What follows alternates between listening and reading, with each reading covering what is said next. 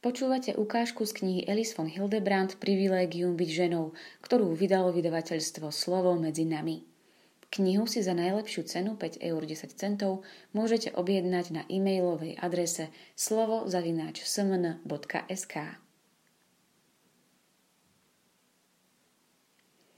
Poslaniu ženy veľmi pomáha jej krása, ktorú však, ako sme videli, môže využiť aj na svoj vlastný pád. Ženin pôvab so všetkou jeho jemnosťou môže muža tak očariť, že ho táto jej krehkosť zrazí na kolená. Táto pravda je dojemne opísaná v starom zákone, keď krásna kráľovna Ester, aby zachránila svoj ľud ohrozený krutosťou kráľovho ministra, odvážne prestupuje nariadenie zakazujúce komukoľvek bez dovolenia predstúpiť pred kráľa Asuera. Keď kráľ uvidel Ester vstupujúcu do jeho domu, blčiacimi očami prezrádzal rozhnevanú myseľ. Kráľovná sa zrútila, jej farba sa zmenila na bledosť a svoju omdletú hlavu oprela o služobnicu.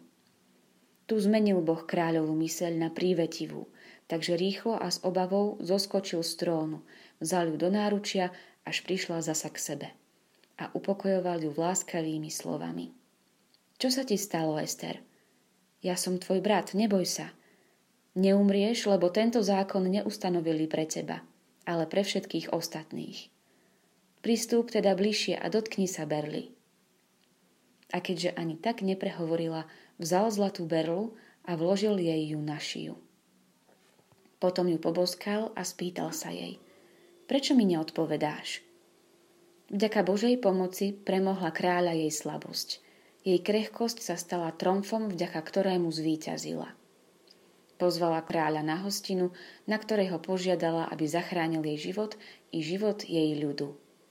Svojmu manželovi odhalila plány ministra Amana, ktorý si zaumienil vyhľadiť Židov. Koniec toho príbehu všetci dobre poznáme. Zlomyselný Aman zomrel na tej šibenici, ktorú sám postavil pre Židov. Podobný, aj keď zároveň odlišný dojemný príbeh zdôrazňujúci krásu, krehkosť a moc slz, zároveň možno nájsť v živote svätej školastiky, sestry svätého Benedikta, otca západného mnížstva. Pripomeňme si dojímavý príbeh o školastikinej poslednej návšteve Benedikta. Podľa regule sa mohli Benedikt a školastika výdať len raz ročne – Počas toho dňa sa s radosťou spoločne rozprávali o Bohu a spoločne spievali Bohu chvály. Školastika svojho brata úpenlivo prosila, aby tento svoj svetý rozhovor mohli predložiť, ale on to stroho odmietol. Podľa regule mal stráviť noc vo svojom kláštore. Jeho láskavá sestra sa začala modliť, pričom rukami zakrývala prúd slz stekajúci z jej očí. Nebo, ktoré bolo dovtedy úplne jasné, sa odrazu hrozivo zatiahlo a prudký lejak sprevádzaný bleskami a hromami prinútil Benedikta zostať aj počas noci.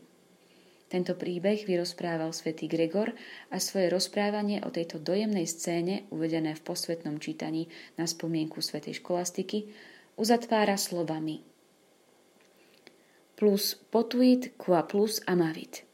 Ona viac dosiahla, lebo viac milovala. Táto jemná panna zaplakala, ale jej slzy boli požehnanými slzami, slzami nehy, slzami lásky, slzami, ktoré pohli srdcom Krista. Fons ardens charitatis, horiacim ohniskom dobročinnej lásky, aby nebesia vytvorili búrku takú silnú, že svätý Benedikt musel priznať porážku. Silný sa musel podvoliť, pretože Boh bol na strane krehkého. Boh vlastne stvoril ženy, aby boli krásne. Boží synovia videli, že ľudské céry sú pekné. Ich šarm, roztomilosť a krása mužské pohlavie veľmi priťahujú a tak by to aj malo byť. Je pozorúhodné, že ženský pôvab protirečí bežnému biologickému pravidlu. Vo zvieracej ríši sú zvyčajne krajší samčekovia než samičky. Lev je krajší než levica, kohút je krajší než sliepka – Kačice sú ukrátené o káčervé pestrofarebné pierka.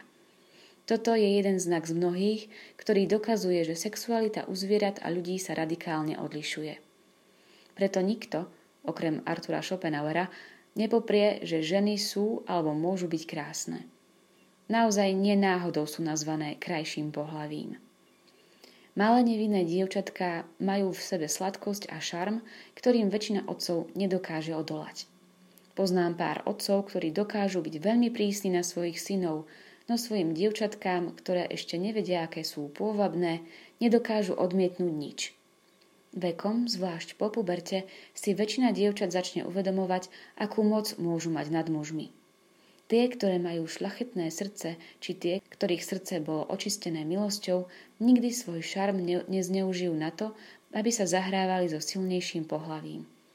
Alebo čo je ešte horšie, zviedli ho tak, aby dosiahli svoje vlastné ciele. Oni svoje dary využívajú v službe dobru a nie v službe zlu. Tak to bolo aj v prípade Ester.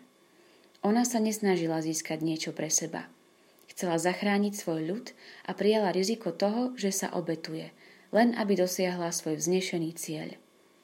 Neusilovala sa dosiahnuť smrť Amana, aj keď bol napokon popravený. Ona chcela oslobodiť svoj ľud.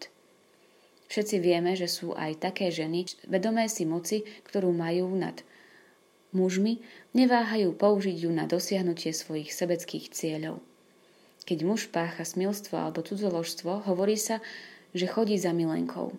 To, že muž chodí za milenkou a nie naopak, naznačuje, kto je nadradený.